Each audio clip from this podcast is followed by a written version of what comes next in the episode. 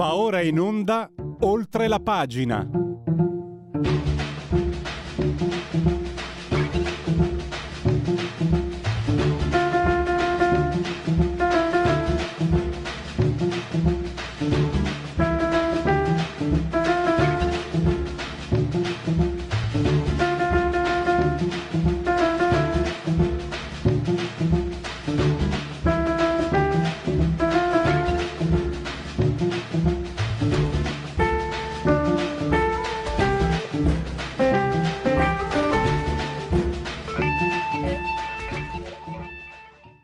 Linea va a Pierluigi Pellegrin. Grazie al dottor Federico Borseri, saldamente sulla torre di comando in regia tecnica. Dunque, oggi di cosa tratteremo? Uno sguardo, eh, torniamo a parlare, ricordiamoci della situazione in Ucraina. Eh, domenica scorsa c'è stato un vertice a Jeddah, in Arabia Saudita, tra 40 paesi. E eh, quello che è uscito è che la Russia è, è, meno isolata di quanto magari certo tipo di informazione ci faccia credere. Perché questi 40 paesi dovevano trovare una, una via d'uscita comune, non l'hanno trovata perché non hanno accolto, e questo significa che non hanno accolto le richieste unilaterali di Kiev, Kiev per eh, iniziare una trattativa di pace vuole che i russi se ne vadano subito. Realisticamente la Cina, ma anche i padroni di casa, Saudi Arabia, Arabia Saudita, invece eh, chiedo, pensano, eh, diciamo, indicano come eh, procedura un inizio con il cessate il fuoco, eh, non non chiedere alla Russia di, di ritirarsi immediatamente perché è anche poco eh, pensabile, poco credibile che i russi eh, se ne vadano senza combattere fino all'ultimo, dopo tutto quello che è successo, lo scambio di prigionieri. Non, non è finita perché anche se magari può sembrare esterno a questa situazione, eh, la Cina, come ci spiegherà il nostro ospite che, avremo, che abbiamo già adesso lo, introduco, è sta attraversando una crisi profonda mh, dal punto di vista economico. Aveva puntato tutto sull'import-export della Cina e, ed è tutto in profonda invece ehm, diminuzione. C'è stato lo scandalo, il crack, la bolla del, forse alcuni se lo ricorderanno, l'Evergrande spero che la pronuncia sia corretta, e pensate che negli ultimi dieci anni il 25% dell'economia eh, cinese interna era tra, la domanda interna era trainata proprio dall'immobiliare, insomma una situazione complessa. Poi invece eh, avremo Matteo Fais nella seconda parte di questa trasmissione perché c'è questo scandalo, questo, Scandalizzano gli scandalizzati eh, perché il toast a metà, signori, i servizi si pagano, poi può essere più o meno condivisibile. Io vi dico la verità, se avessi un esercizio pubblico avrei evitato una cosa del genere, avrei cercato altri modi per addivenire ai giusti congrui guadagni, perché poi quando hai un esercizio in area eh, turistica hai dei costi altissimi, quindi devi rientrare, altrimenti chiudi, altrimenti sei dei dipendenti di licenzi, eh, altrimenti se ti vanno male le cose devi sperare che ci sia rimasto lo spazio per il reddito di cittadinanza.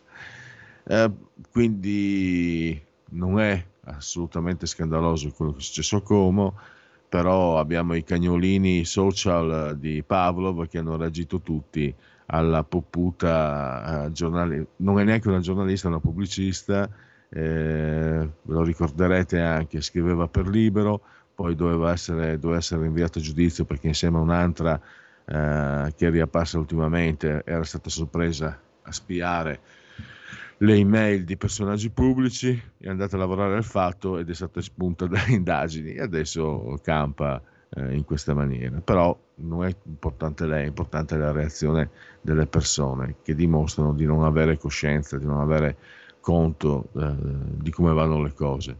Sembra che tutto quanto, insomma, la botte piena, la, la moglie ubriaca e, e, tutti con la testa tra le nuvole.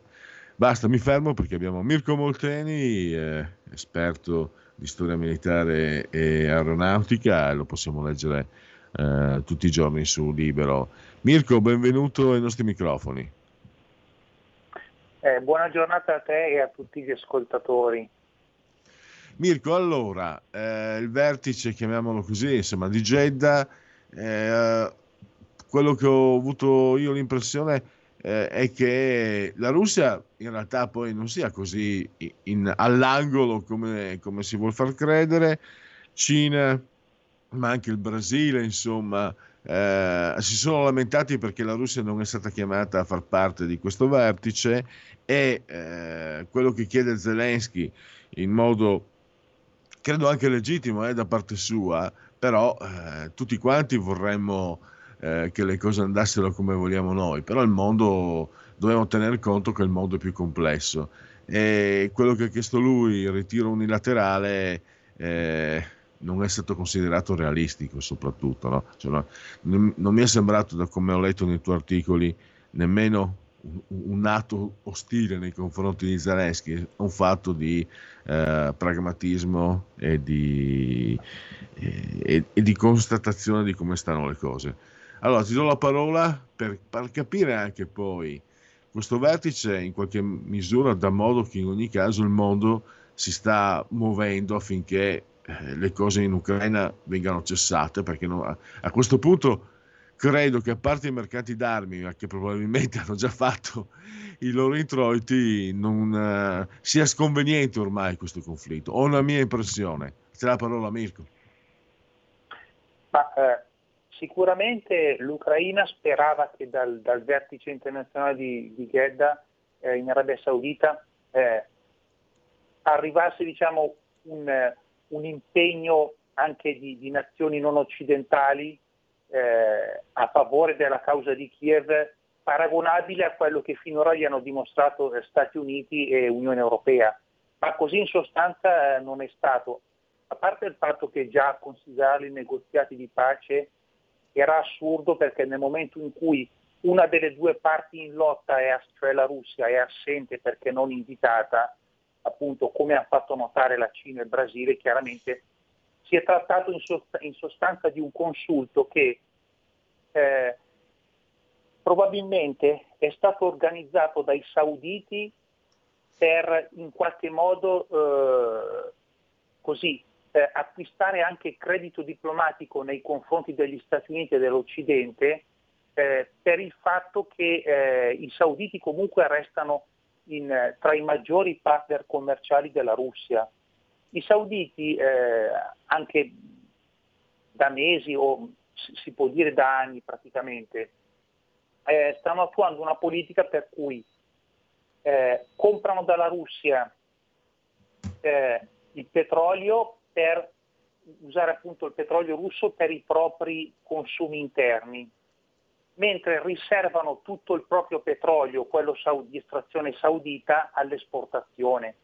Quindi conducono con la Russia un gioco di, di questo tipo, forse anche per, così, per, per far dimenticare, tra virgolette, o per, per mettere in secondo piano di fronte agli americani questi affari, hanno pensato bene di organizzare questa conferenza, eh, puntando molto anche sull'intervento cinese, eh, così per, per eh, rilanciare un po' anche il ruolo della Cina come, come mediatore, ma si sa che i cinesi già con il piano di pace proposto alcuni mesi fa e poi anche gli stessi sauditi con la loro proposta emersa pochi giorni fa, ribadiscono in sostanza che di fronte a una guerra che dura ormai da oltre un anno e mezzo, ormai a febbraio saranno due anni, eh, con un fronte che praticamente rimane abbastanza stabile perché comunque gli ucraini, anche con questa faticosissima diciamo controffensiva, ma in realtà sono dei, degli attacchi distribuiti lungo tutto il fronte che guadagnano pochi chilometri qua e là. In sostanza il, il grosso del fronte non si sposta e i russi chiaramente no, dopo essersi trincerati con eh, difese che finora si sono rivelate comunque molto coriacee, molto resistenti, eh, chiaramente non, non, ci pensano affatto a, a, a, ritirarsi unilateralmente solo perché chiede Zelensky. Eh, di fatto Zelensky, se, eh, se davvero comunque vuole recuperare quel 20% di territorio che i russi hanno occupato, eh, dovrà ancora affidarsi alla forza. Per quanto tempo lo potrà fare?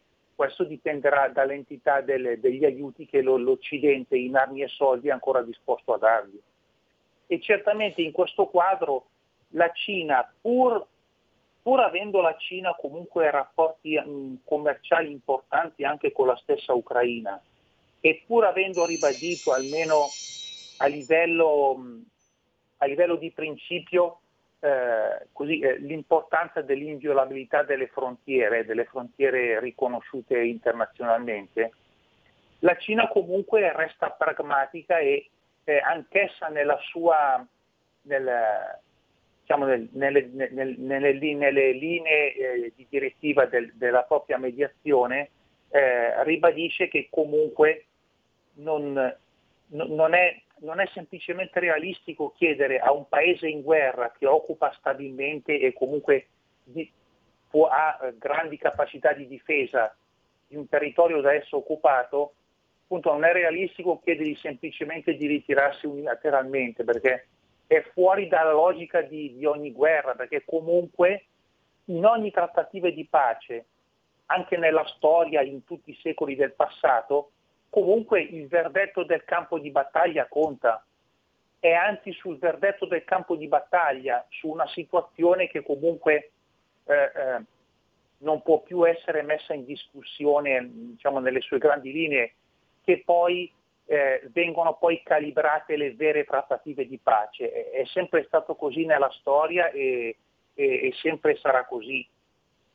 Poi è vero che comunque eh, ai cinesi diciamo che effettivamente al di là delle, delle dichiarazioni di principio, eh, tutto sommato che i confini dell'Ucraina cambino non è che importa molto a loro. A loro interessa soprattutto che una volta finita la guerra si calmino le acque del mercato mondiale e possano riprendere, così, eh, riprendere fiato per quanto riguarda il loro ciclo di import-export.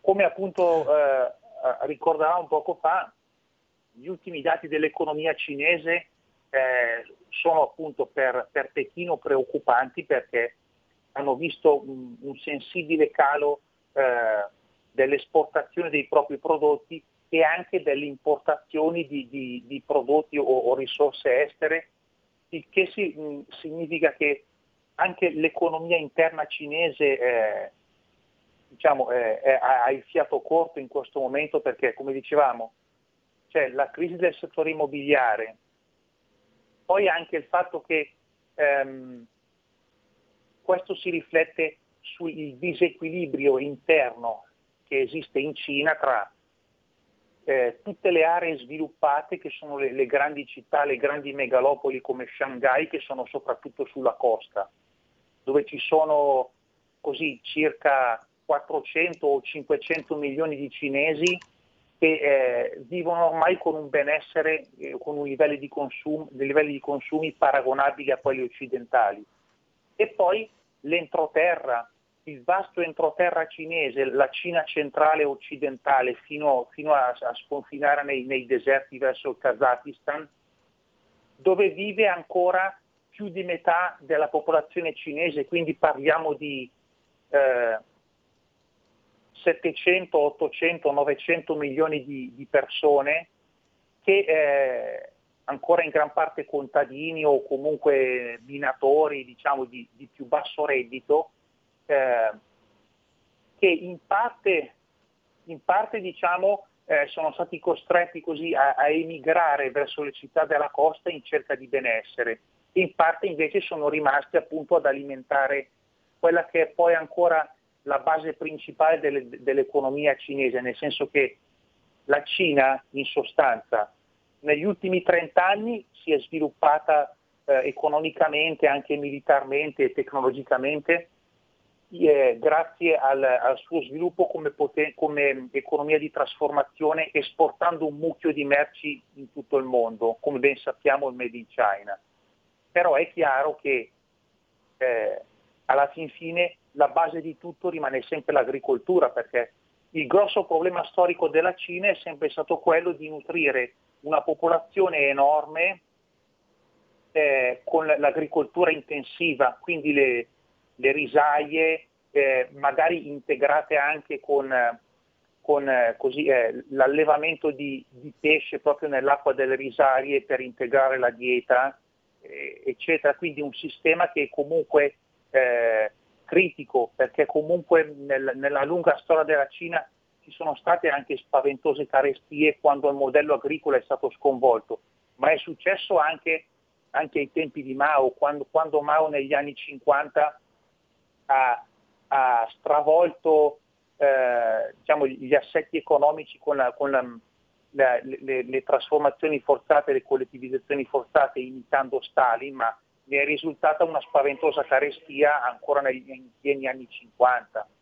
Quindi per i cinesi il dilemma rimane sempre nutrire la, la propria enorme popolazione, eh, come anche per l'India del resto, per altri motivi. Ormai sappiamo che l'India ha seppur di poco superato la, la Cina come popolazione, però eh, diciamo, l'India eh, sconta eh, debolezze di altro tipo, anche infrastrutturali, rimane comunque più arretrata della Cina che invece ormai punta anche allo spazio, alla Luna come sappiamo. Ma tutte queste ambizioni, anche militari, costano. E se la locomotiva dell'economia cinese perde colpi, eh, chiaramente ai cinesi si, si pone il problema di eh, decidere una volta per tutte se devono ricadere all'indietro mentre si trovano a passare un guado oppure tentare un azzardo e magari, forse, tentare di invadere Taiwan con qualche anno di anticipo rispetto al previsto. Anche perché, eh, come ricordavi tu nell'articolo di ieri, eh, la Cina ha sorpassato per quanto riguarda la marina militare gli Stati Uniti, che erano, credo, potenza riconosciuta da, da, da, da, da 80 70 80 superpotenza chiedo scusa riconosciuta da 70-80 anni una piccola nota eh, polemica diciamo politica da, da quello ma non c'erano dubbi su questo, ma da quello che tu hai ricostruito, quanto hai ricostruito, diciamo che i cinesi forse non hanno in cima alle loro preoccupazioni l'ambiente e le emissioni CO2. Non mi sembra che, sia, che, se, che abbiano questo come, prima, come primo problema da risolvere. Prego, Mirko. No, certo, questo è, infatti è un altro aspetto paradossale eh, della situazione, nel senso che in Europa eh, così eh, i, i governi in sostanza si sentono praticamente costretti a eh, riorganizzare eh, tutta la produzione di energia così per, eh, per, abbattere le emissioni di CO2, per proteggere l'ambiente, eccetera, puntando magari molto eh, sull'elettrico per, ehm, per, la, per la, la, movimentazione delle automobili e anche sul, sul, solare per quanto riguarda la produzione di, di energia elettrica con, con centrali eh, fotovoltaiche, no? senza riflettere sul fatto che eh, da, da, un punto di vista industriale rischiamo di diventare ancora più eh, dipendenti dalla Cina per quanto riguarda la, la sua produzione di, di, pannelli solari e anche di eh, batterie per, per automobili, tenuto conto anche del fatto che la Cina controlla anche la, la maggior parte de, del mercato de, delle terre rare, cioè i, metalli pregiati, mi viene in mente il litio, ma ce ne sono molti altri, eh, che sono indispensabili per le, le, batterie delle automobili elettriche. Però la Cina appunto così mh, si trova ad avere un, una, un'occasione veramente di, di, fare degli affari d'oro con la, la riorganizzazione ecologica de- dei paesi dell'Unione Europea, mentre eh, lei stessa a casa propria non si pone il problema e comunque punta ancora moltissimo ad esempio sul carbone per la propria produzione di energia, eh, senza contare poi eh, tutto quel comparto industriale che eh, comunque è, è legato totalmente oppure parzialmente anche al, al complesso militare. E, e, e lì eh, chiaramente dovendo, dovendo, concentrarsi sulla, eh, sulla, costruzione anche di una, una, potenza militare aeronavale con portaerei, eh, caccia supersonici e, e quant'altro, è chiaro che nella produzione di massa di, di tutti questi complessi eh, non ci si pongono certo eh, problemi eh, ecologici, perché si punta semplicemente alla qualità e, e, la, e, la, quantità degli armamenti. Verissimo. Allora, siamo arrivati al termine. Lasciami esprimere un dubbio, Mirko, che non so a questo punto, visto gli interessi in gioco, e non so quanto siano in buona fede, magari i ragazzotti che vanno a manifestare, non c'entra niente col discorso che stiamo facendo, chiedo scusa, però no, sentendo quanto tutti possiamo sapere se ci informiamo, no? cioè contro la Cina comunque, non per cinismo, ma per necessità proprie, non, e, ne, e, nemmeno l'India, no? cioè 2 miliardi di persone che sono una parte eh, rilevante del globo terrestre, non possono preoccuparsi perché hanno urgenze eh, pre, primarie e quindi a questo certo. punto però mi domando quanto, quanta buona fede c'è in coloro che promuovono tutta questa urgenza eh, climatica. Non che non ci sia riscaldamento terrestre, non che, non, sia, non che l'inquinamento non sia un problema, non che ci siano problemi da risolvere, ma questa svolta green assolutamente verso l'elettrico, tutto elettrico, tutto elettrico, tutto elettrico. Ti dico la verità Mirko, io a pensare male si fa peccato, ma spesso la si azzecca, dicevano, è un, è un moto gesuitico che ho usato anche da Andreotti, però io questo, questo dubbio me lo pongo. Tu che hai anche una visione più globale, insomma, perché sei anche uno studioso no, appunto di, di, di, degli altri paesi, ti chiedo quanto i miei dubbi possono essere fondati o sono solo malizia un po' politica, visto che noi come radio siamo schierati e sicuramente non siamo schierati dalle parti politiche che vogliono il green a ogni costo, quanto appunto sono di parte e quanto invece possono essere comunque legittimi certi dubbi che ho. Ti dico la verità, i dubbi che ho sono proprio miei, non, non c'entra niente la parte politica. Io ho, ho visto il Qatar Gate, ho visto cose, ho visto che eh, quelli che ci dicevano che l'euro era la manna dal cielo, sarà come lavorare un giorno in meno, guadagnare un, una, un, un giorno di più, e poi li ho visti tutti premiati in Europa, in Francia, chissà come mai. E quindi a questo punto eh, chercher l'argent, no? cioè il, il, soldo può spiegare molte cose. Quanto, quanto sono malizioso e quanto sono realista, secondo te Mirko? Ma sicuramente i, i, i, tuoi dubbi, come, come, i dubbi anche miei e, e di moltissima gente, ma anche di, di, esperti climatologi, sono fondati perché non è ancora provato quanto veramente eh, contribuisca l'impatto umano al riscaldamento medio delle temperature, che comunque è un fatto ciclico nella storia quando si guarda alla, alla, alla storia lunga del clima. Che per esempio ci sono stati dei periodi nel, nel Medioevo in, eh, in Inghilterra si, c'erano vigneti a non finire come, come, se si fosse nei paesi mediterranei, perché per esempio all'epoca c'era stata una fase di clima caldo intorno al 1000, 1200, 1300, che poi subì un, un ulteriore raffreddamento in seguito. Quindi la fase calda che stiamo attraversando probabilmente non è, non è tutta eh, dovuta al, al, ruolo umano ne, nelle emissioni di, di, anidride carbonica. Quindi eh, prima di tutto ci sono questi dubbi che sono fondati e vengono espressi da numerosi climatologi. E per quanto riguarda il discorso di una, un, una rimessa in discussione tecnologica per eh, girare eh, per esempio sull'elettrico la, la propulsione delle automobili eh, oppure in genere anche sul, sul discorso del, del non so, anche da, dal 5G all'internet delle cose, tutti questi nuovi sistemi che secondo una, una certa narrativa dovrebbero rendere così più efficiente il mondo, in realtà credo che eh, possano essere semplicemente dei sistemi anche per eh, incentivare investimenti in nuovi settori e, tra virgolette, eh, drogare, tra virgolette, eh, il mercato, spingendo la gente, anche le, le, diciamo, sia i privati sia le aziende, a spendere, magari anche a indebitarsi con le banche per, per accedere a questi nuovi sistemi. No. Quindi, Mirko, eh, devo chiudere, sei stato comunque chiarissimo. Eh, purtroppo devo chiudere. Io ti ringrazio, Mirko Molteni, lo leggiamo tutti i giorni anche su Libero e lo ascoltiamo qui a Radio Libertà. Grazie e a risentirci presto. Grazie a voi. Ehi tu, non trovi più il segnale di Radio Libertà sulla tua radio DAB? Non disperarti, risintonizza. Sì, ma come? È facile, tasto menu, poi scegli il tasto corrispondente alla ricerca automatica dei canali, attendi qualche minuto e tutte le stazioni DAB della tua zona saranno disponibili.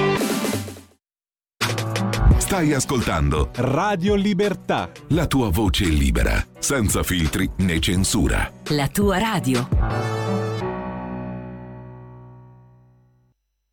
She knew it for the youth, but she couldn't dance. So he hipped her to the funk in exchange for the finance. Who's pimping who? Nobody gets a second chance. This is the story of illusion, coma, pimp, and circumstance. She was older, but rich beyond compare.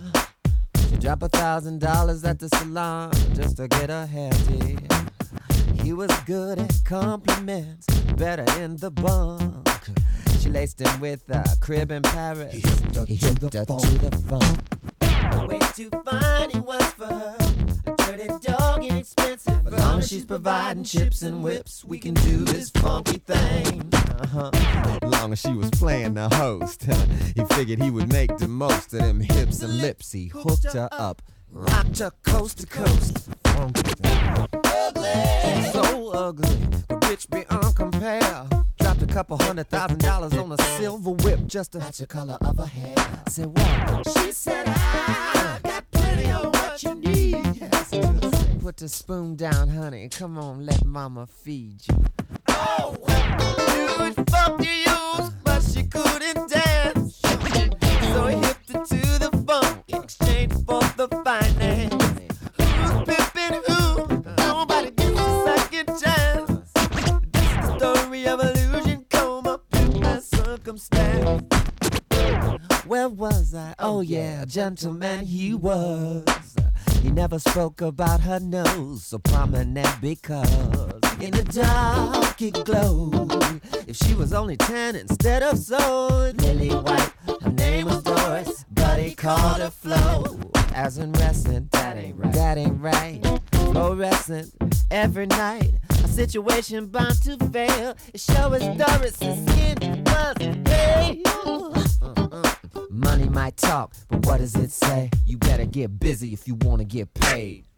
Boy, I was fine back in the day. Knew what fuck to use, but she couldn't dance. So we hipped it to the funk in exchange for the finance. Who's pimping who? Who's nobody gets a second chance. That's the story of illusion, coma, pimp, and circumstance. Now dance.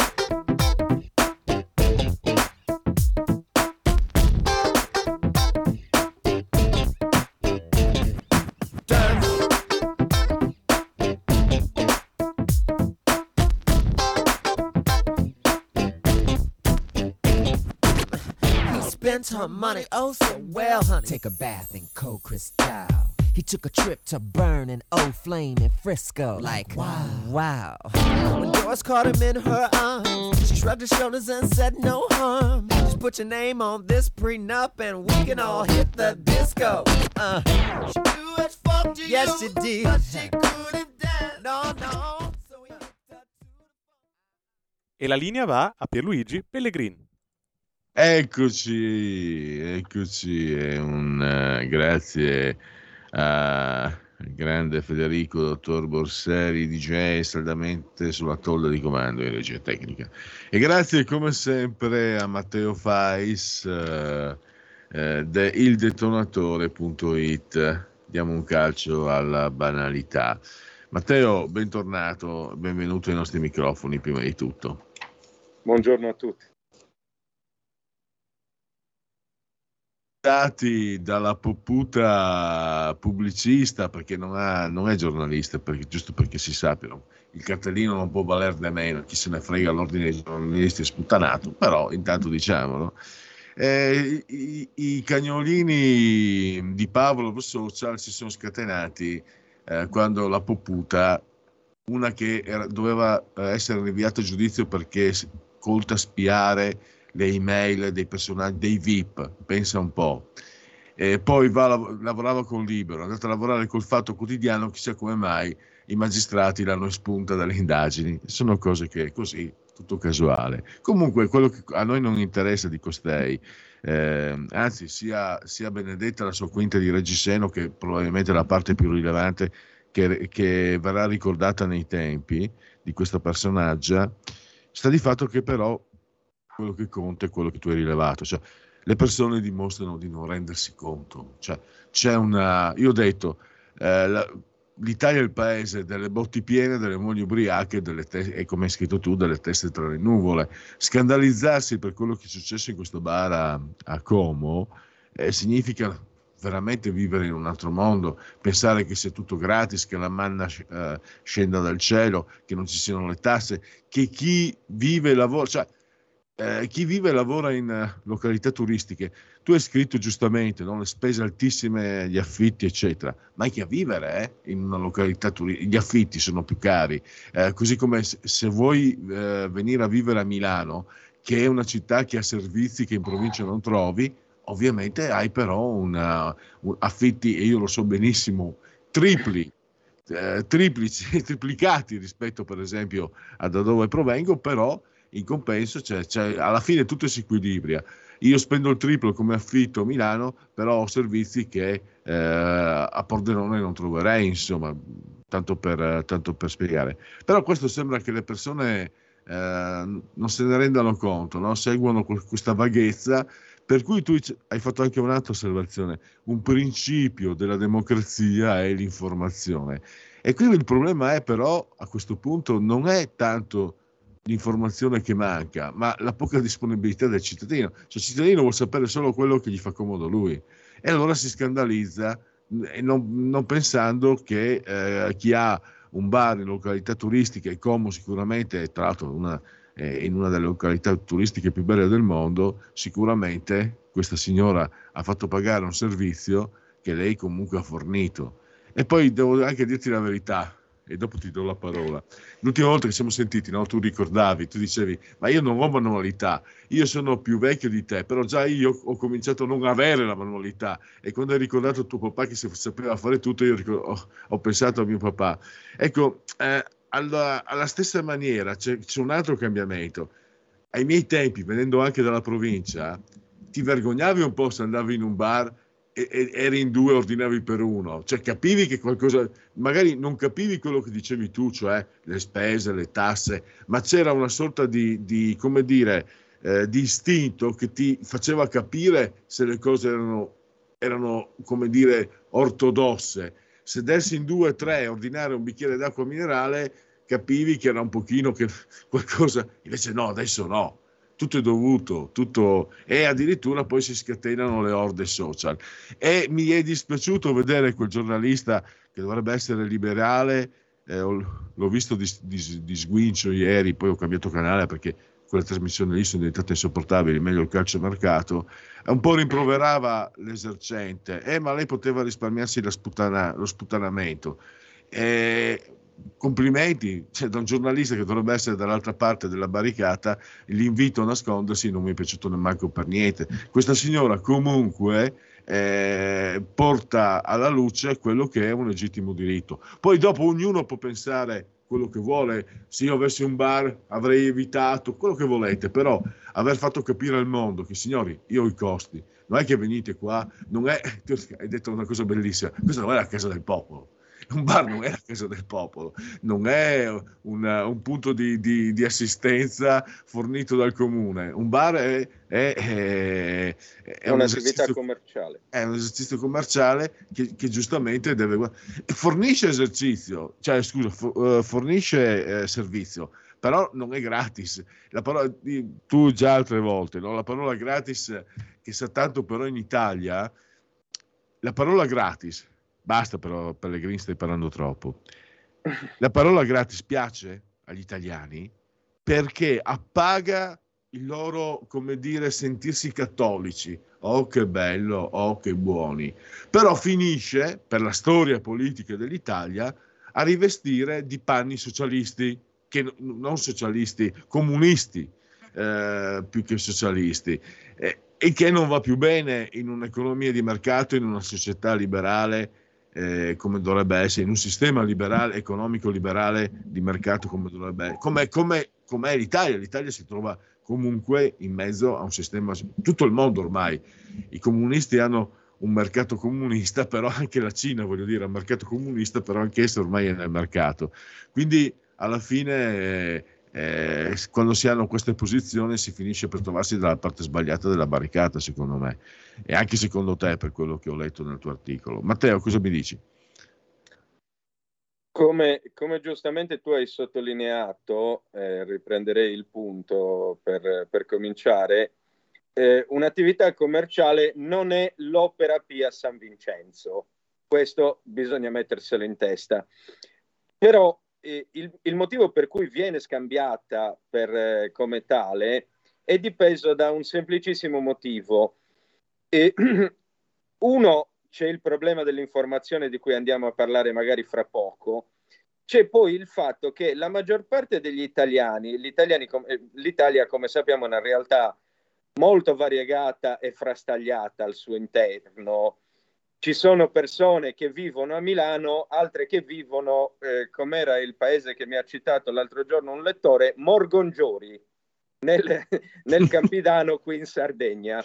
Allora, chiaramente le persone che vivono a Morgongioni hanno una visione un poco distorta della realtà, cioè pensano che ogni bar sia come il bar del loro paesello di mille anime, 28 pensionati e 4 pastori, che eh, sostanzialmente si tiene aperto uh, un po' perché deve, qualcuno dovrà pur lavorare, un po' perché eh, un po' per la gloria e quindi quei pensionati magari stanno lì in quattro, eh, due ore con un'icnusa e se la spartiscono molto equamente, direi. Naturalmente in una realtà turistica non può funzionare in questi termini la cosa. Perché? Perché una realtà turistica ha dei costi spaventosi, cioè per renderci conto ci sono luoghi uh, anche che so a Venezia dove gli affitti vanno anche a 50.000 euro. Ragazzi, non scherzi, il locale a Morgongioni eh, ad andare bene pagherà 400 euro al mese di, di affitto. La differenza è sostanziale.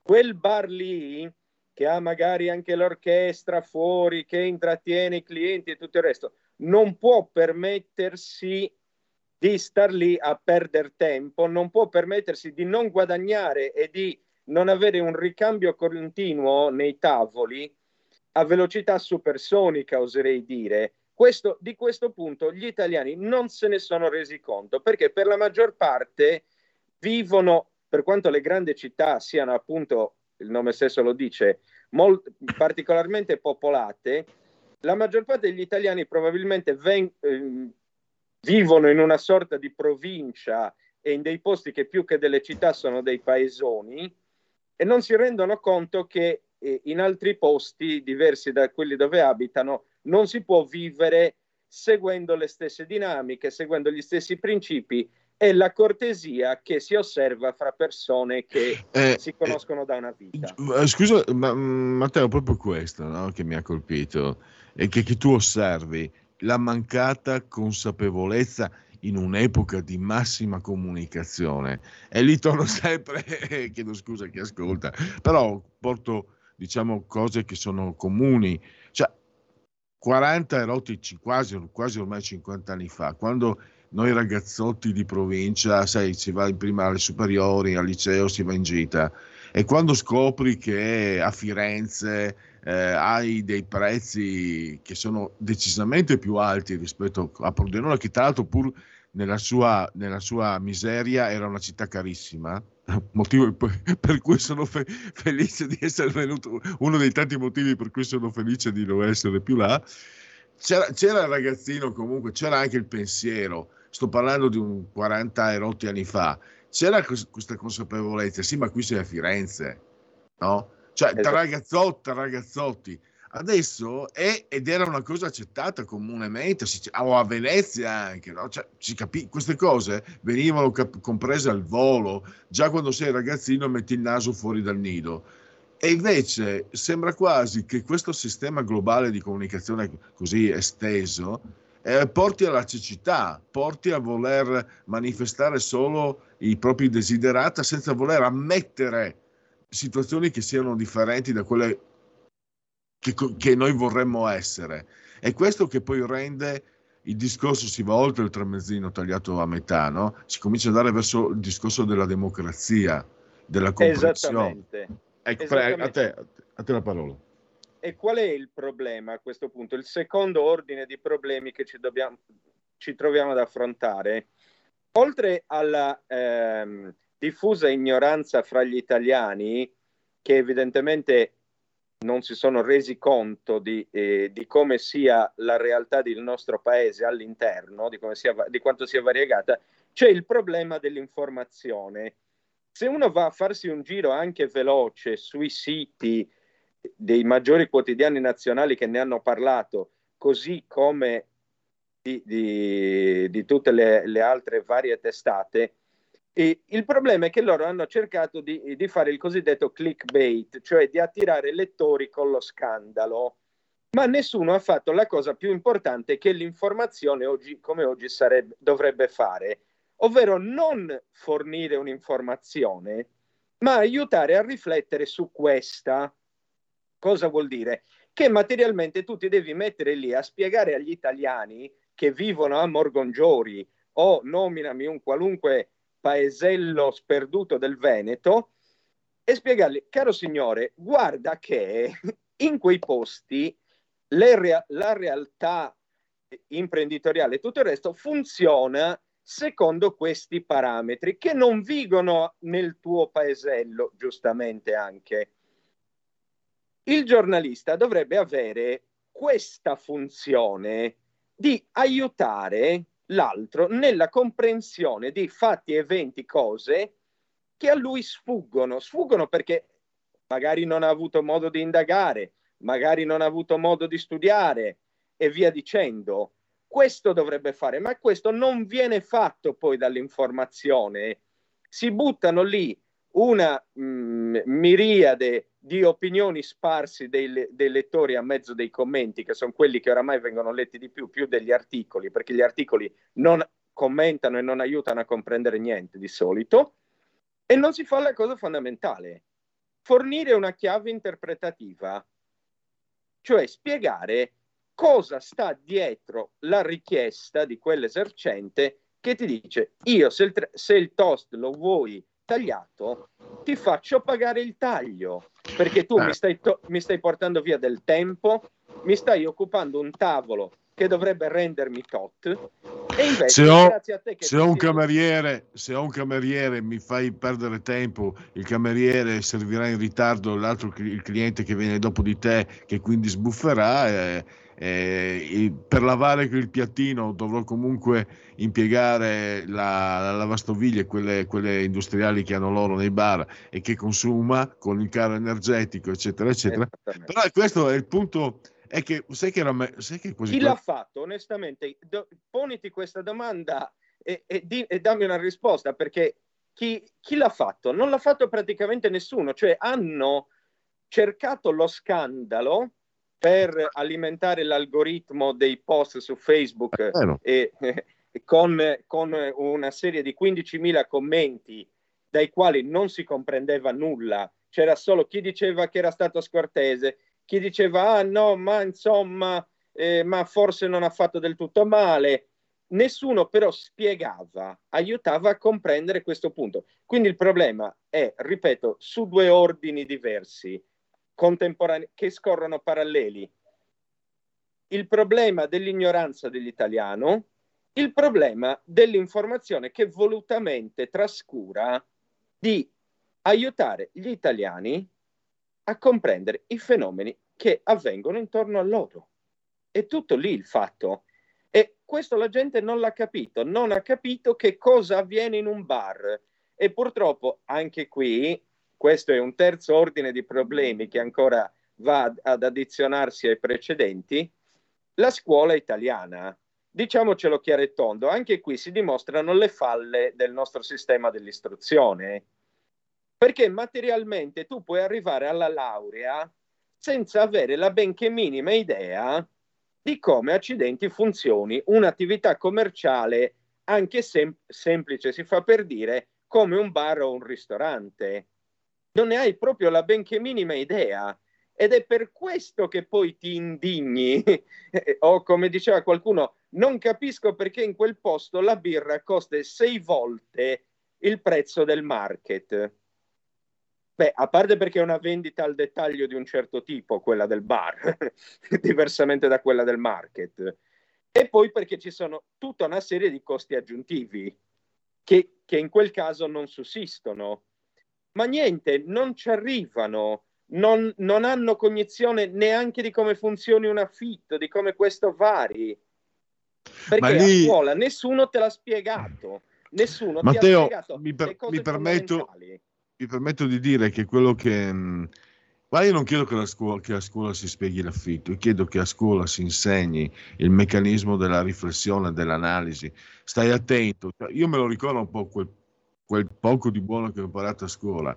Stai attento che la via eh, più comoda spesso è sbagliata.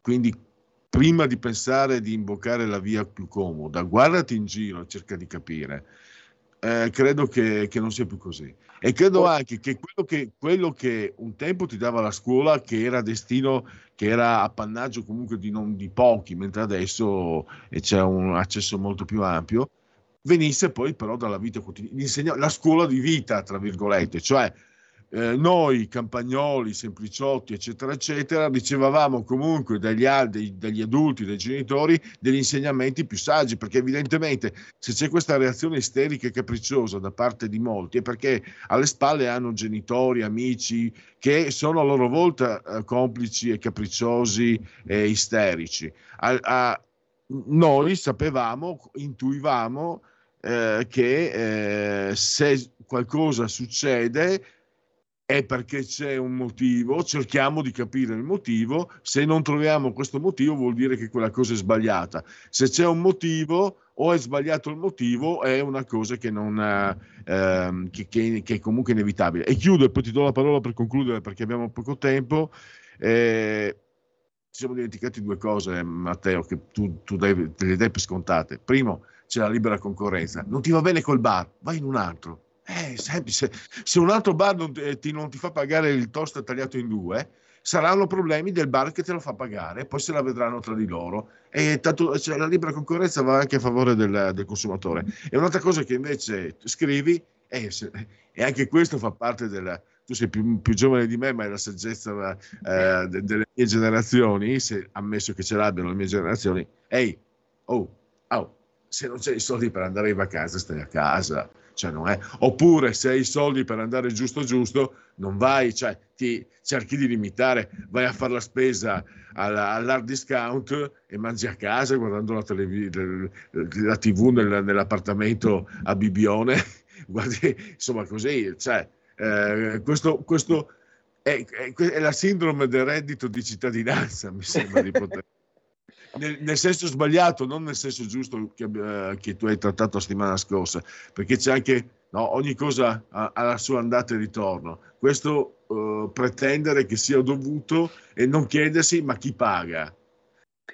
E le, tutte le, le, tue osservazioni che avevo fatto nel pezzo, che tu hai riportato adesso e che avevo fatto nel pezzo, secondo me sono assolutamente sacrosante. Cioè, ricordati che non esiste la vacanza di Stato obbligatoria, eh, non te l'ha prescritta il medico, quindi se non te la puoi permettere, evita, se non ti puoi permettere quegli spazi, quei posti, magari cerca di andare da altre parti, anche perché appunto il libero mercato esiste e grazie al cielo anche a Venezia si può mangiare a prezzi ragionevoli se uno svolta l'angolo da San Marco, per esempio. Ma eh, al netto di ciò volevo aggiungere un punto a quanto detto prima. Tu hai ragione, la scuola dovrebbe insegnare a riflettere. Infatti leggevo un com- cosa che spesso non fa, infatti leggevo un commento di un insegnante, mi pare sulla pagina del Corriere della Sera, che diceva, ah, allora io quando mi chiedono di rispiegare il concetto cosa dovrei fare? Farmi pagare di più. Ecco, questo per, farti, per farvi capire, per far capire agli ascoltatori cosa sono gli insegnanti, chi sono gli insegnanti che vanno questa, a introdurre alla vita i vostri figli. Questa, questa, mi era, questa mi era sfuggita ed è atroce, ed è atroce, perché, cioè, ma come si fa a capire? Se io ti porto il toast che è bruciato, allora ti devo, te ne devo portare uno nuovo. Se tu non ti sei fatto capire, devi ripetere il concetto. Va bene, ecco, e, e, in ogni caso non paghi, non paghi, le tasse, non paghi l'affitto, non paghi quello che devi pagare. Matteo, purtroppo eh, il tempo è volato. Eh, devo chiudere perché dobbiamo, abbiamo proprio esaurito gli spazi. Eh, io ti ringrazio e a risentirci a presto. Grazie ancora il detonatore.it. Grazie a voi, a prestissimo.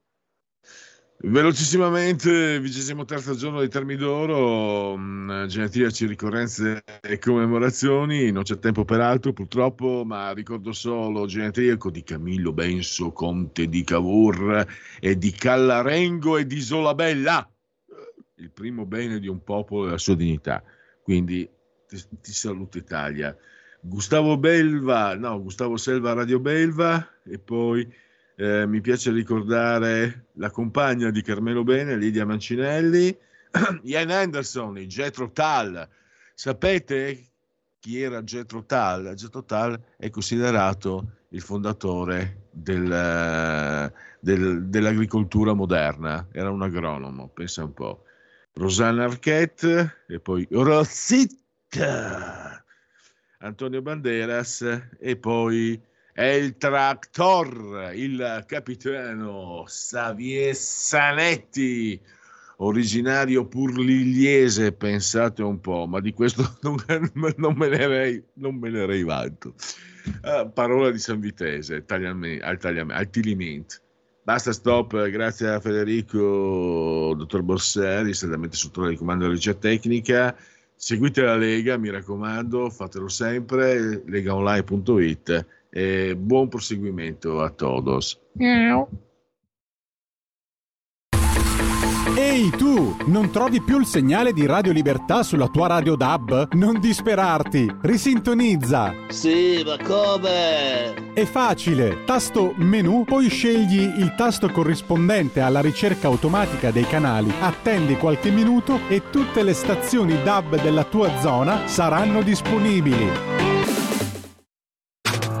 Stai ascoltando Radio Libertà. La tua voce libera, senza filtri né censura. La tua radio.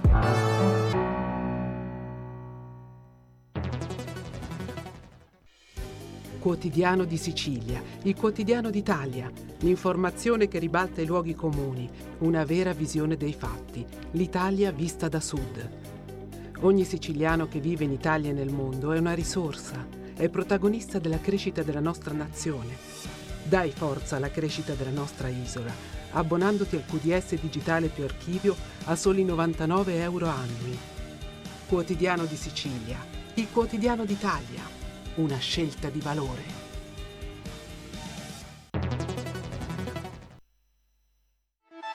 Stai ascoltando Radio Libertà, la tua voce libera senza filtri né censure, la tua radio.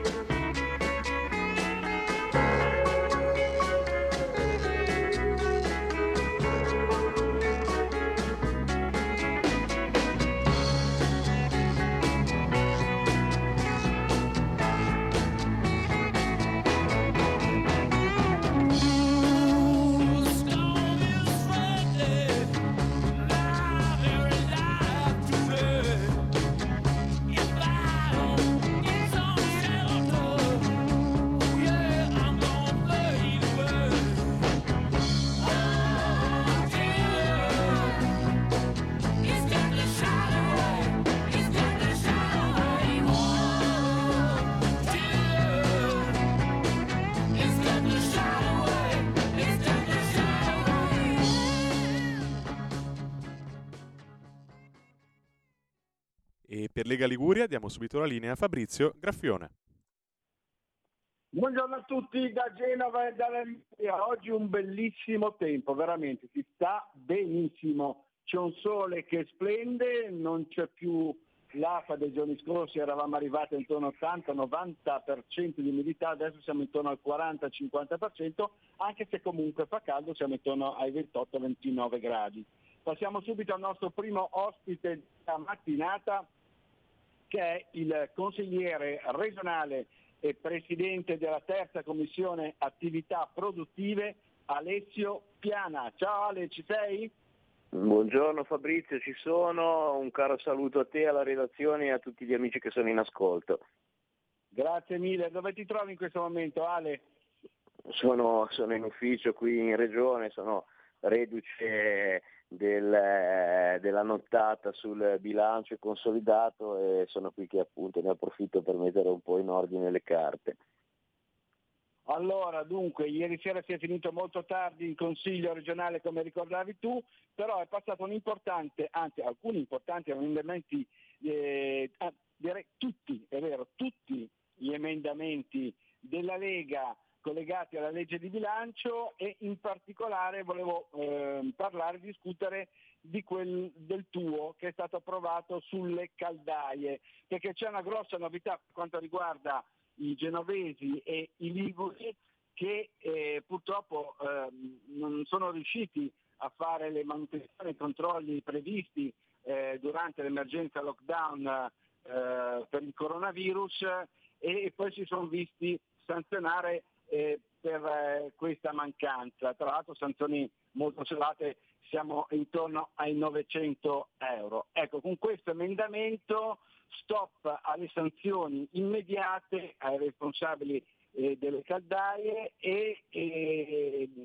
30 giorni di tempo per mettersi in regola. Una volta che arriva l'ispezione sostanzialmente eh, non c'è più la sanzione immediata, eh, ci sono questi 30 giorni, il eh, proprietario, il titolare, il responsabile della, della, eh, della caldaia deve mettersi in regola e poi deve comunicare in modo documentato di averlo fatto così eviterà la sanzione. Ho detto un po' cor- correttamente, ho detto un po' in sintesi io. Alessio, spiegaci tu no, meglio. No, no, ma sei stato, sei stato molto, molto, chiaro e molto efficace. Sì, è così. Eh, avevamo un regolamento ed una legge eh, che si sono dimostrati assolutamente non, non, non, adeguati e, e, e, questa situazione è emersa proprio a seguito delle difficoltà che eh, il periodo del Covid ha comportato anche nella programmazione e nella gestione delle verifiche eh, degli impianti che eh, sicuramente devono essere, devono essere manutenuti in maniera corretta e devono essere monitorati, ma l'impostazione mh, portata avanti dalla precedente amministrazione era un qualche cosa che era vessatorio nei confronti dei cittadini. Oggi noi abbiamo previsto la possibilità di concordare eh, la data di verifica dei tecnici, abbiamo previsto che nel momento in cui il tecnico dovesse riscontrare delle difformità rispetto alle modalità di manutenzione eh, ogni proprietario, ogni cittadino ha 30 giorni di tempo per mettersi in regola adempiere e fare gli interventi sull'impianto che lo pongano in sicurezza.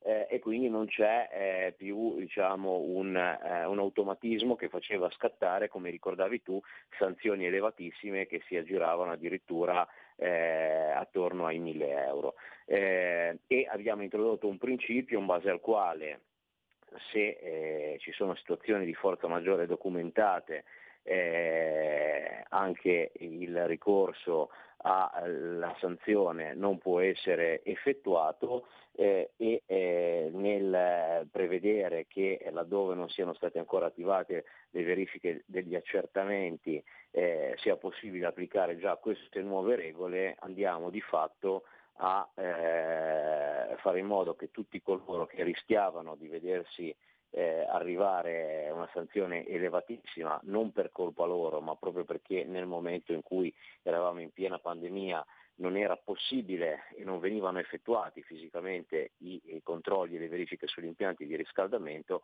non debbano pagare appunto per colpe che eh, non sono attribuibili ai singoli cittadini. Ecco, per il futuro eh, è previsto qualcosa?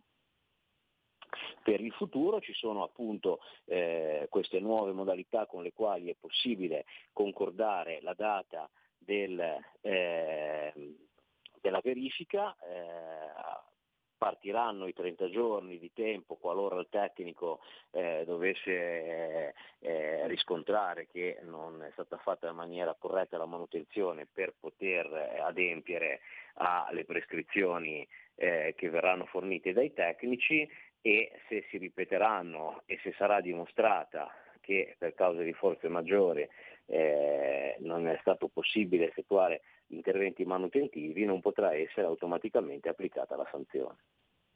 Ecco, eh, io vorrei però specificare che tu specificassi bene eh, la questione, perché eh, questo emendamento alla legge di bilancio, che diventa quindi norma effettiva, eh, non può essere retroattiva, quindi eh, credo che sia valida soltanto se non si sono attivate ancora i, diciamo, le procedure sanzionatorie.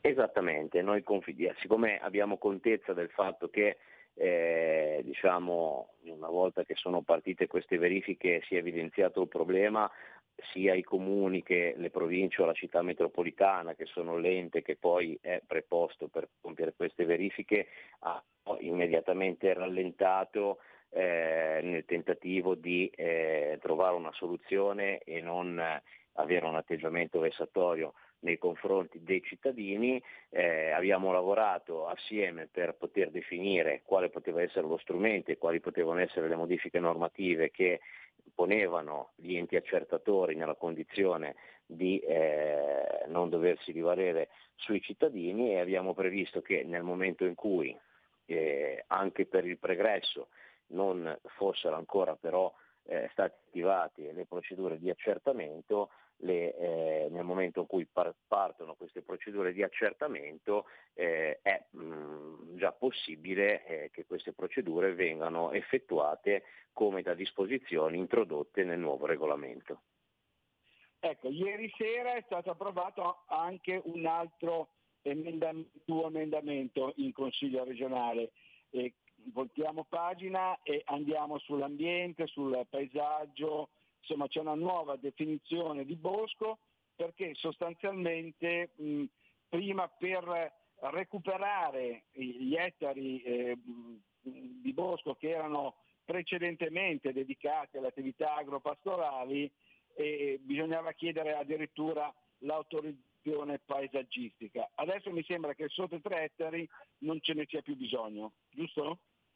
Sì, è una cosa alla quale tengo e teniamo molto come, come, movimento perché è una risposta attesa non soltanto agli allevatori e agli agricoltori, ma è anche una misura che eh, renderà possibile migliorare gli aspetti paesaggistici del nostro, del nostro entroterra.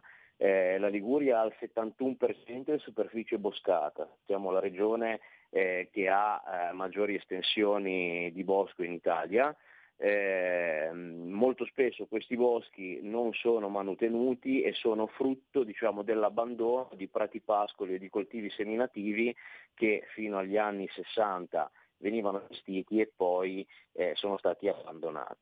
Eh, gli allevatori e gli agricoltori che vogliono recuperare eh, questi terreni eh, oggi, o meglio prima che introducessimo questa modifica normativa, eh, dovevano diciamo, fare tutta una serie di adempimenti e acquisire una serie di autorizzazioni, eh, quale quella appunto eh, paesaggistica alla quale facevi riferimento tu, per eh, recuperare questi, questi, terreni e per fare in modo che anche su questi terreni le misure del piano di sviluppo rurale potessero essere eh, applicate. Eh, svincolando invece e andando a mh, mm, modificare la definizione di bosco ehm, contenuta nella legge regionale e a mh, mm, introdurre delle nuove modalità di difesa eh, attiva dei boschi, eh, abbiamo fatto sì e faremo sì che non sarà più necessario acquisire questa autorizzazione paesaggistica, quindi né perdere tempo né spendere denari e eh, potranno in maniera più facile essere recuperati questi terreni a beneficio degli allevatori e delle imprese agricole, ma anche a beneficio di tutta la comunità che eh, troverà di nuovo un ambiente più ricco di biodiversità e con dei boschi curati, eh, intervallati da prati e pascoli. Ecco, allora, prima di concludere con te, abbiamo ancora un minuto, un minuto e mezzo, e volevo dare una notizia di cronaca perché eh, il cosiddetto killer delle fidanzate, il genovese ormai 46enne Luca Delfino, torna a Genova, mm, dovrebbe essere scarcerato eh, oggi o domani e sabato dovrebbe arrivare alla REMS di Villa Caterina a Pra, poi ci spiegherai che tipo di struttura è. Però oggi pomeriggio tu sarai presente a una manifestazione degli abitanti della zona che hanno paura, sono preoccupati per questo arrivo di Delfino perché sostanzialmente lì non c'è controllo eh, interno da parte delle forze dell'ordine della polizia penitenziaria, non è previsto in queste strutture REMS che hanno sostituito gli ospedali psichiatrici e, e, e proprio la scorsa settimana tra l'altro è evaso un detenuto paziente, poi dopo un paio di giorni è rientrato nella struttura di Genova Pra. Ehm, tra l'altro tu mi sembra che hai già preparato, hai già depositato un'interrogazione su questo tema, vero Alessio? Sicuramente sì, noi è una questione che stiamo seguendo da tempo, ero stato con alcuni colleghi anche un anno fa eh, a verificare diciamo, le condizioni nelle quali eh, versava questa struttura che è una residenza per ehm, l'esecuzione delle misure di sicurezza prevista da una legge del 2012 eh, che però ha delle ampissime lacune, ehm, una, una, una residenza che doveva essere temporanea tra l'altro situata in pieno ambito urbano eh, e che per le caratteristiche previste da questa legge nazionale appunto non eh, si configura come una struttura di cura e non come comunque come un carcere. Eh, molto spesso sono già verificate delle fughe, la cittadinanza era già abbastanza allarmata perché è vero Delfino è noto alle cronache e, e, e quindi preoccupa ancora di più, ma ci sono eh, all'interno fino a 20 soggetti, eh, alcuni dei quali sicuramente hanno purtroppo eh, gli stessi precedenti di Delfino e quindi anche se sono meno eh, diciamo, noti alle cronache possono essere ugualmente pericolosi. Eh, abbiamo anche con il Presidente Medusei eh, proprio avanzato delle proposte eh, relative per esempio alla modifica normativa o a, a dispositivi che possono già essere prescritti dalle autorità competenti, quali quelle per esempio del bracciale elettronico per disincentivare alla fuga questi pazienti e eh, siamo vicini a, alla popolazione che eh, ha, appunto manifesta questa, questa, paura, questa criticità. Eh, prossima settimana mi auguro potremo discutere anche di questa eh, interrogazione alla quale faccio riferimento tu perché eh, chiediamo che Regione insieme a Prefettura eh, e a Comune in qualche modo faccia pressioni affinché eh, vengano poste in essere tutte quelle misure di sicurezza ulteriori e tutte quelle, quelle azioni che sono possibili eh, per eh, fare in modo che la cittadinanza sia eh, tutelata e rassicurata. Benissimo, ti ringraziamo, ti auguriamo buona giornata e buon lavoro. Passiamo subito al nostro secondo ospite. Ciao Ale. Ciao, grazie a voi, buon lavoro. Ciao, ciao, ciao, ciao. Grazie ancora al nostro consigliere regionale e presidente della terza commissione attività produttive Alessio Piana. Passiamo quindi alla, all'altro consigliere regionale e presidente della seconda commissione regionale salute e sicurezza sociale Brunello Brunetto che dovrebbe essere già in linea. Ciao Brunello, ci sei? Eccoci sono, ciao Fabrizio, buongiorno, buongiorno a tutti. Ciao, buongiorno a te, dove ti trovi in questo momento? Sono a Savona. Savona a Savona, benissimo. Allora, sì, sì. passiamo subito al primo tema della giornata perché ieri è stata eh, diciamo una, un evento importante. La Liguria si è candidata ufficialmente a Regione Europea dello Sport 2020 2025, con la speranza di fissare il traguardo già raggiunto da Genova che sarà capitale europea dello sport per il 2024. Una cosa importante che eh, tra l'altro era stata eh, richiesta anche a Regione Liguria proprio da te, eh, perché lo sport fa bene alla salute. Giusto?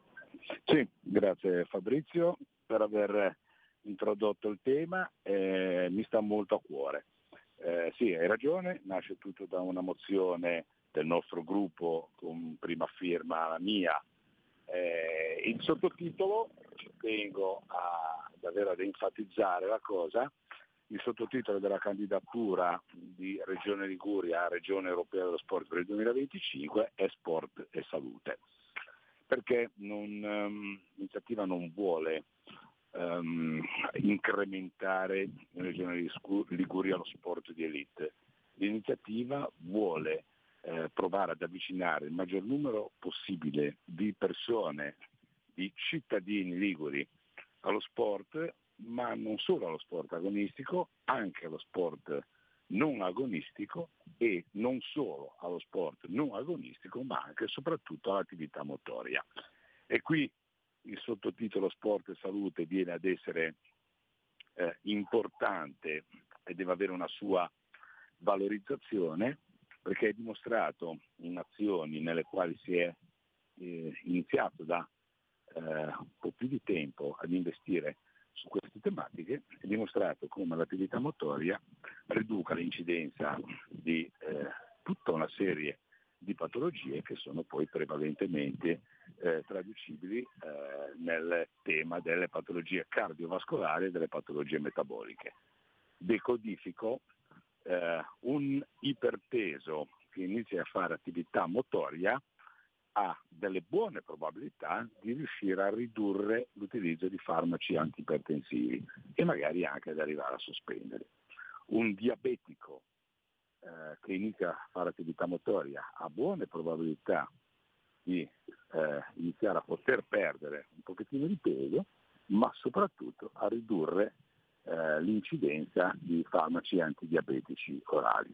Quindi è del tutto evidente che è una forma di investimento, quella che noi vogliamo andare a proporre, perché eh, aumentare, incrementare, incentivare l'attività motoria e dovrebbe esserci un ruolo poi molto importante eh, dei medici di medicina generale che dovranno sul territorio agire in questa direzione, non può che portare a dei risultati positivi e dei risultati positivi sulla popolazione tutta. Addirittura mi piacerebbe ipotizzare degli incentivi economici da affidare proprio ai medici di medicina generale, siano essi stessi valutata l'aderenza dei loro pazienti a determinati programmi di attività motoria, a poter distribuire, che so, dei voucher di sconto eh, dei buoni sconto su eh, abbigliamento e attrezzature eh, ginnico-sportive, per esempio scarpette, per esempio la tuta, per esempio eh, dei pantaloncini eh, e questo eh, sarebbe davvero un, un, bel modo per fidelizzare le persone dando dimostrazione che si chiede di venire incontro innanzitutto a loro stessi ma anche poi a, alla salute pubblica in toto e avendone comunque dagi. Benissimo, allora io volevo rimanere in tema, però volevo anche ricordare, come faccio sempre, che Brunello Brunetto è stato per, per, per tutta la vita medico anestesista a Savone, quindi quando parla di sanità e di salute parla a ragion veduta. Dicevo, l'altro argomento, rimaniamo sul tema perché c'è questa eh, eh, diciamo, iniziativa che si chiama Occhio alla strada e, che riguarda la maculopatia. Ecco, tu hai depositato una, un ordine del giorno per avviare questa campagna di prevenzione della maculopatia con Regione Liguria Capofila. Ecco, ci spieghi un attimino di cosa si tratta? Pronto? Era caduta, era caduta la linea, l'abbiamo recuperato, se puoi ripetere la domanda per l'ospite. Quanto ho parlato da Pronto Brunello, sei in linea? Eh, sono in linea sì, ma io ho parlato per un quarto d'ora. Sono stato sentito? No, no, no? Ti, abbiamo, ti abbiamo sentito, ti abbiamo ascoltato. Ah, Boh, quindi, Sì, quindi, sì, eh, per, per- per chiudere, per chiudere in sintesi, confidiamo di riuscire nell'ambito di tutta un'altra serie di iniziative, perché poi non è che eh, andiamo solo a, a focalizzare su questo tema, ma questo tema è un tema che ci sta molto a cuore perché l'abbinamento sport, sport salute è un abbinamento che davvero vogliamo, eh, vogliamo portare avanti, vogliamo far crescere.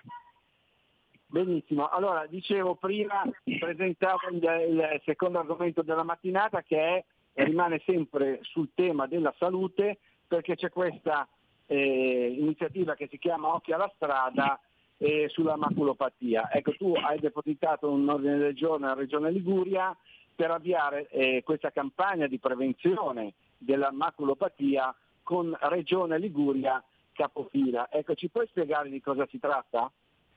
Ehm, in estrema sintesi, la maculopatia è una malattia degenerativa dell'occhio che porta a- ad una progressiva riduzione della vista, soprattutto nelle- nella parte centrale dell'occhio. Inizia quasi sempre nell'età media delle persone, può essere favorita da ehm, altre eh, patologie, può essere eh, diciamo in qualche modo accelerata dalla eh, frequenza di, di visione su terminali elettrici, elettronici, su tutti i nostri sistemi audiovisivi eh, in, in uso quotidianamente e eh, porta ad una, ad una grave eh, limitazione delle persone.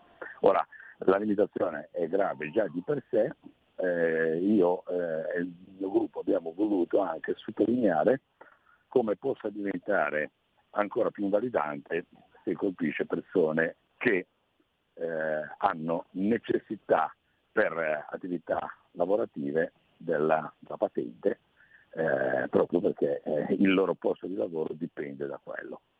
E, e quindi eh, occhio alla strada vuol dire eh, alziamo il livello di attenzione sulla, sulla maculopatia, andiamo ad intercettarla il più precocemente possibile perché eh, solo così potremmo in qualche modo salvaguardare persone che eh, della guida de- de- de- dei mezzi fanno eh, loro, eh, la loro fonte di sostegno quotidiano possono essere il più precocemente riconosciuti. Eh, a titolo esemplificativo, la- l'esame per la, eh, di idoneità per la patente di guida dei mezzi è eh, una volta ogni 10 anni, quello per il porto d'armi una volta ogni 5 anni. Se ci sono persone che hanno dei disturbi iniziali ma eh, o li sottostimano o in qualche modo hanno dei meccanismi di compenso per cui eh, non vogliono, non possono eh, riuscire a farli emergere, eh, potrebbe essere il riscontro alla visita, quella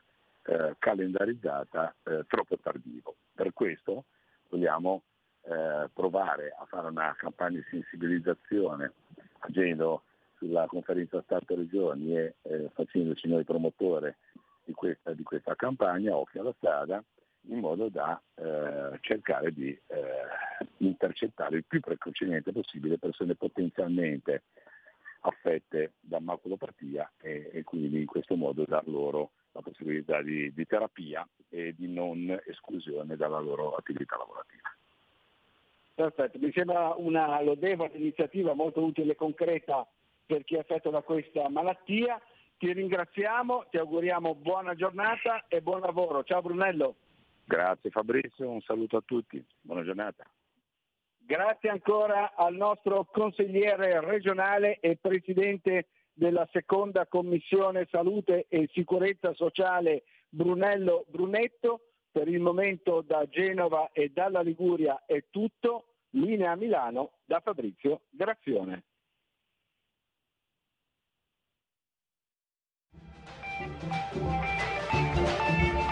Avete ascoltato oltre la pagina.